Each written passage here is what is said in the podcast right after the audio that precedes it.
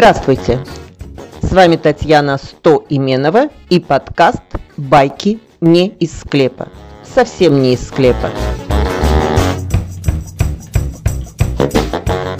Сегодня я попытаюсь войти в тему женской дружбы и разобраться, существует ли она как таковая. Это такой же мега-вопрос, как и тот, что пытался раскрыть лектор в фильме Ильдара Рязанова «Карнавальная ночь» относительно жизни на Марсе. Так вот, есть ли женская дружба, нет ли женской дружбы, науке пока неизвестно. Поэтому каждый ищет ответ сам. Мой жизненный опыт, а мне уже 60, доказывает, что женская дружба есть. Не на 100%, не у всех не всегда, но есть. И у меня есть на то примеры. Итак, поехали!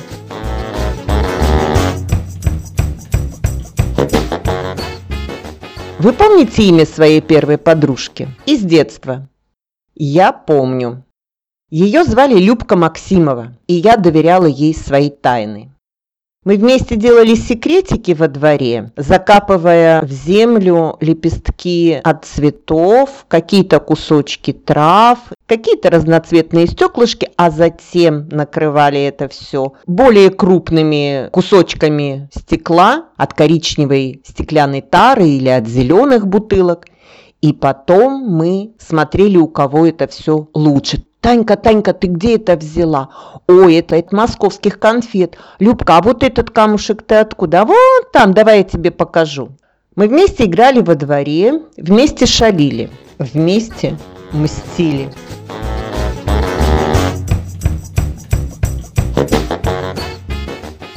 В соседнем подъезде жили два брата, примерно наши ровесники, задиристые такие, хулиганистые – они все время нам мешали играть. Ну и не только нам, они мешали и другим ребятишкам. Начинали драться, задираться. Их не любили брать в игру, поэтому, наверное, они себя вели так. Ну, мы же были дети. И вот однажды эти два мальчишки, эти два брата, когда мы с Любкой гуляли во дворе, стали нас обзывать. И кричат «Любка-залупка», «Танюха-пердуха».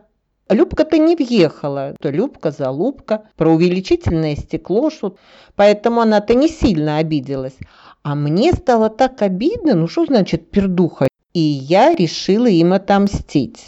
Отомстить им лично, естественно, я не могла. Поэтому решила, что отомщу их матери, раз она воспитала таких хулиганов. Несмотря на то, что Любка не сильно на них обижалась, она согласилась участвовать в моей затее. Тетя Мотя, мать этих мальчишек, была прачкой. Она брала в стирку белье от соседнего детского сада, стирала его и вывешивала во, во дворе. Между этими простынями можно было даже прохаживаться, и ты находился будто бы в какой-то комнате с белыми стенами, которые слегка шевелились от ветра, и мы с Любкой любили там ходить, чтобы нас не было видно. Присядем где-нибудь или, опять же, те же секретики делаем или просто разговариваем. И при том, что мы не были плохими детьми, как две шалопайки просто взяли горсть земли из-под ног и размазали это все по тем простыням, которые были ближе к нам. Пусть тетя Мотя мучается потом, пусть потом вот мальчишки будут знать. Мы еще поплевали на это белье и потом еще размазали землей. До сих пор я помню, как бегала тетя Мотя по двору и искала, кто же, кто же мог ей так нагадить. А мы с Любкой смотрели на ее стенание, вопли и крики и хихикали. Ну, тетя Мотя перестирала белье, и моя месть сошла мне с рук. Не пойманный не вор, и Любка не сдала меня. Сейчас уже давным-давно в нашем доме тетя Мотя не живет, ее сыновья не живут тоже, да и Любки уже давно нет. Мне неловко за то, что я выбрала такой способ мести, но, честно говоря, мне тогда лет в 5-6 другое в голову не пришло. Я же не могла выйти на честный бой с этими мальчишками. Ну вот, как бы так отомстила из-под тяжка. Стыдно, но признаться в содеянном мне уже просто некому. С Любкой прошло все мое детство. Лет десять назад Любка умерла на пороге своего 50-летия. Гинекология. Но я помню ее до сих пор.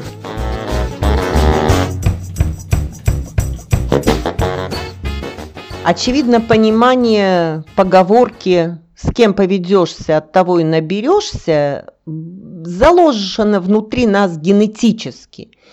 И я, наверное, хотела иметь в подружках э, тех девочек, которые лучше выглядели или которых чаще хвалили, потому что я думала, что если буду с ними дружить, то и я как-то приобщусь или к красоте, или к той похвале, которую получали они.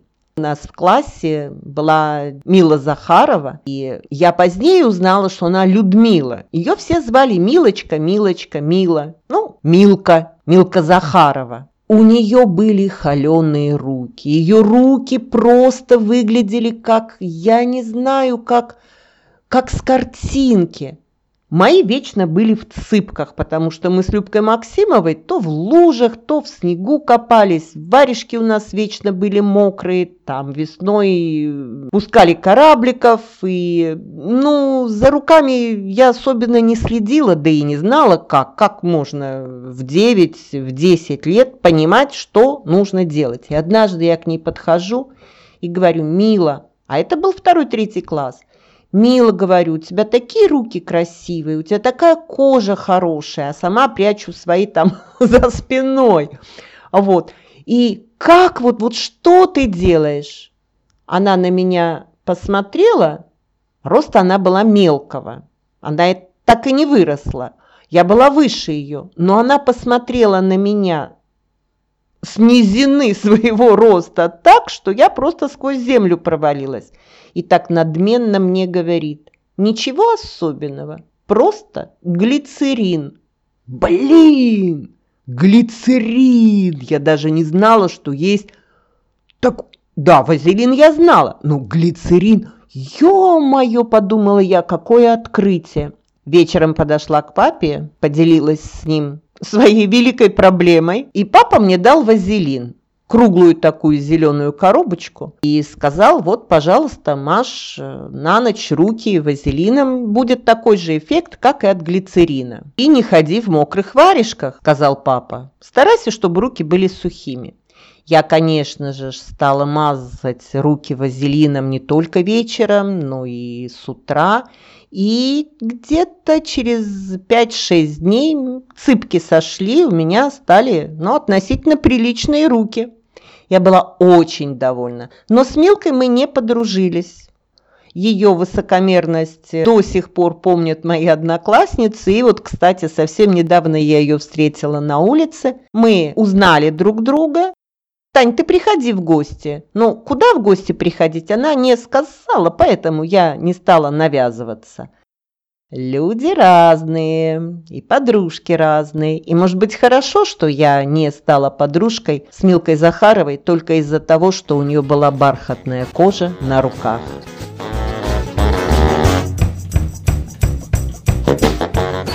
В университете у меня тоже возникли подруги. Мы учились на одном факультете, на разных специальностях. И наша компания состояла из трех Тань. Наверное, это имя было крайне популярно на рубеже 50-х и 60-х годов. Таня Хакимова – это я, Таня Хмельницкая и Таня Хоменко. То есть все были еще и с фамилиями на Х.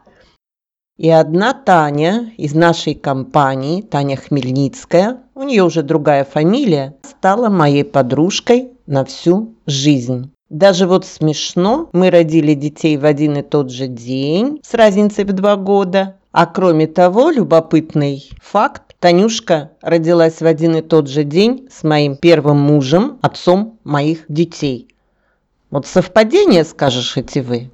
Не знаю, не знаю. Может быть и совпадение, а может быть судьба Потому что, несмотря на то, что мы уже давно живем в разных странах, и нас разделяет огромное пространство, связывает нас нечто большее, чем рождение детей в один и тот же день. И я уверена, что это не только то, что пережили вместе, не только то, чем делились, не только то, чем помогали друг другу. Это, наверное, что-то сверху. Я не знаю, я не знаю. Дай бог каждому иметь такую подругу на века, и даже если она не рядом, знать, что она всегда откликнется. Слава богу, сейчас есть возможность связываться и Viber, и WhatsApp, и другие мессенджеры. И совсем не обязательно названивать каждый день, чтобы знать, что эта душа возле тебя.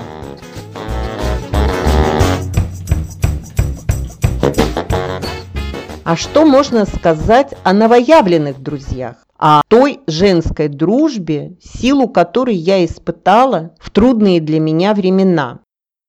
Лет 15 назад я была отодвинута, как та стена, и мы с моим вторым мужем разбежались. Я очень тяжело все это переживала, это отдельная история, и дочь решила найти мне новых подруг. Зашла на сайты знакомств и вместо меня стала переписываться с одной дамой, которая тоже была одинока, у которой ну, что-то не сложилось в жизни, и она искала тоже компанию себе. И когда дочь мне говорит, мама, сегодня ты должна будешь встретиться с новой подругой, я прям честно скажу, я прям разозлилась. Мне тогда это крайне не понравилось. Боже мой, как я не хотел. Мама, ну надо, она будет ждать. Короче, Верона меня уговорила, я пошла навстречу, мы познакомились с Маргаритой в кафе, поговорили на общие темы, и я думала, на этом все закончится. Но а, потом был звонок от Маргариты, давай встретимся еще раз, и что-то под настроением, мы встретились раз, другой, третий, и у нас стали складываться приятельские отношения.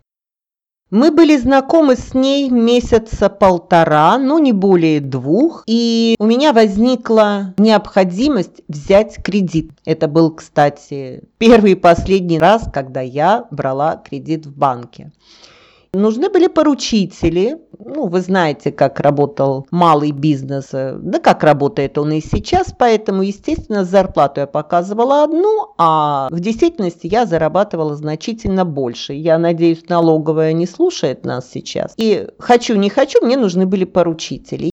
Я стала искать их среди знакомых, и достаточно трудно я их нашла. Представьте себе, Опять же, это речь идет о женской дружбе. Подруга моей дочери, не моя подруга, а подруга моей дочери. На вопрос, сможешь ли ты стать поручителем в банке, чтобы я взяла кредит, не ответила сразу. Нет, Татьяна, я не смогу, но я поговорю со своим молодым человеком.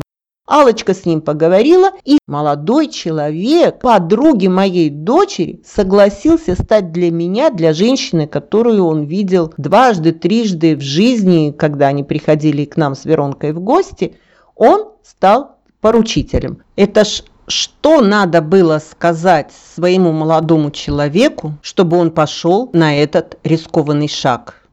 Значит, у моей дочери тоже есть настоящая подруга. И этот факт доказывает, что женская дружба существует. Аллочка, респект и уважуха. Спасибо тебе большое.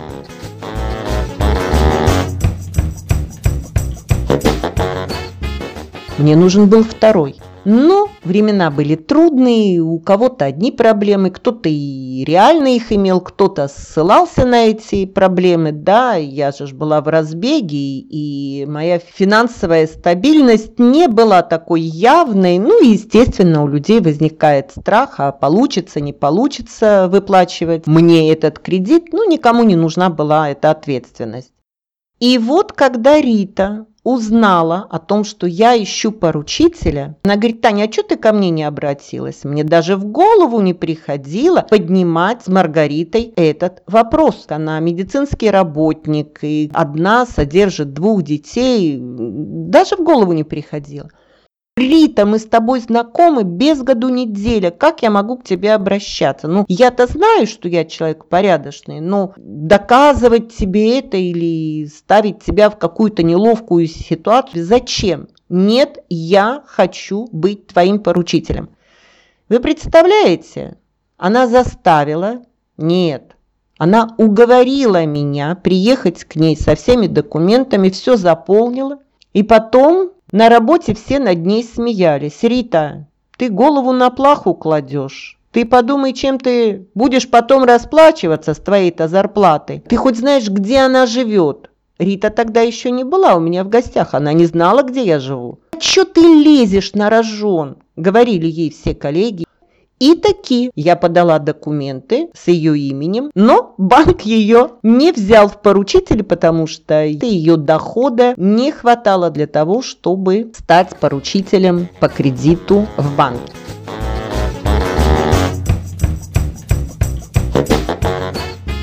Я продолжила поиск. В моей записной книжке против всех фамилий людей, которые потенциально могли бы стать поручителями, уже стояли крестики. По разным причинам я вам это говорила, и ни на кого у меня обиды нет. Естественно, клиентам я звонить не могла, поэтому стала звонить малознакомым людям.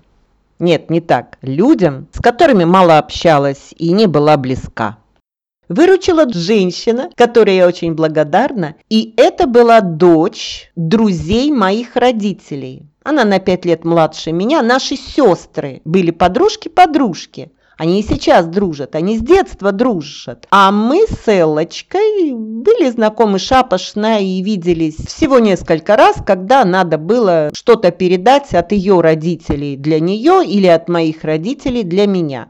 Мы обе из Лениногорска. А жили и работали в Краснодаре. Так совпало. Элочка по первому же звонку сказала, если банк меня примет, я буду твоим поручителем. Здесь, очевидно, сыграла роль то, что наши отцы были большие друзья.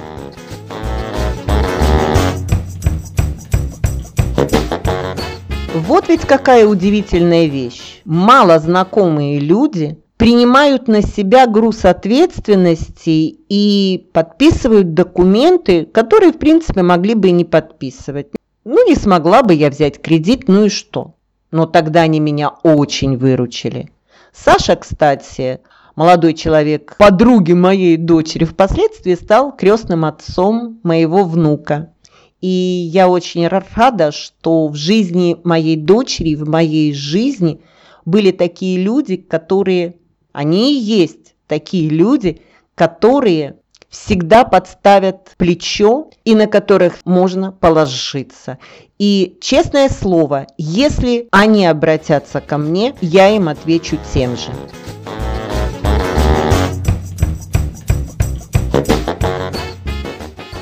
А вам приходилось убеждаться в истинности женской дружбы? Вот у меня еще один был такой момент любопытный. Как раз в тот тяжелый период, когда я разбежалась со вторым мужем, и мы с дочерью жили уже на съемной квартире. Чтобы вывести меня из состояния нестояния, из моего жуткого стресса, дочь решила, что наличие домашнего животного станет отличной терапией и вылечит меня. Она принесла в дом котенка, это при том, что съемная квартира, и при том, что животных я в принципе не люблю. Вернуть животное было уже нельзя, и я позволила его оставить. я немного отвлекусь сейчас, потому что тут была еще одна любопытная история о том, как мы назвали этого кошака. Ну, для правильного выбора надо было узнать пол. Мы, значит, крутили вот этот серый комок шерсти в руках и так, и сяк. И почему-то решили, что это мальчик. В то время шел чемпионат мира по футболу, и мы с дочерью его смотрели. Ну как смотрели? Я в полглаза, а она с комментариями, чтобы как-то развлечь меня. Девочка свято верила, что это тоже поможет мне выйти из стресса. У меня хорошая дочь. Так вот, Сборная из африканской страны с таким экзотическим названием «Берег слоновой кости» выиграла у кого-то из фаворитов чемпионата. «Берег слоновой кости». Кот Дивуар.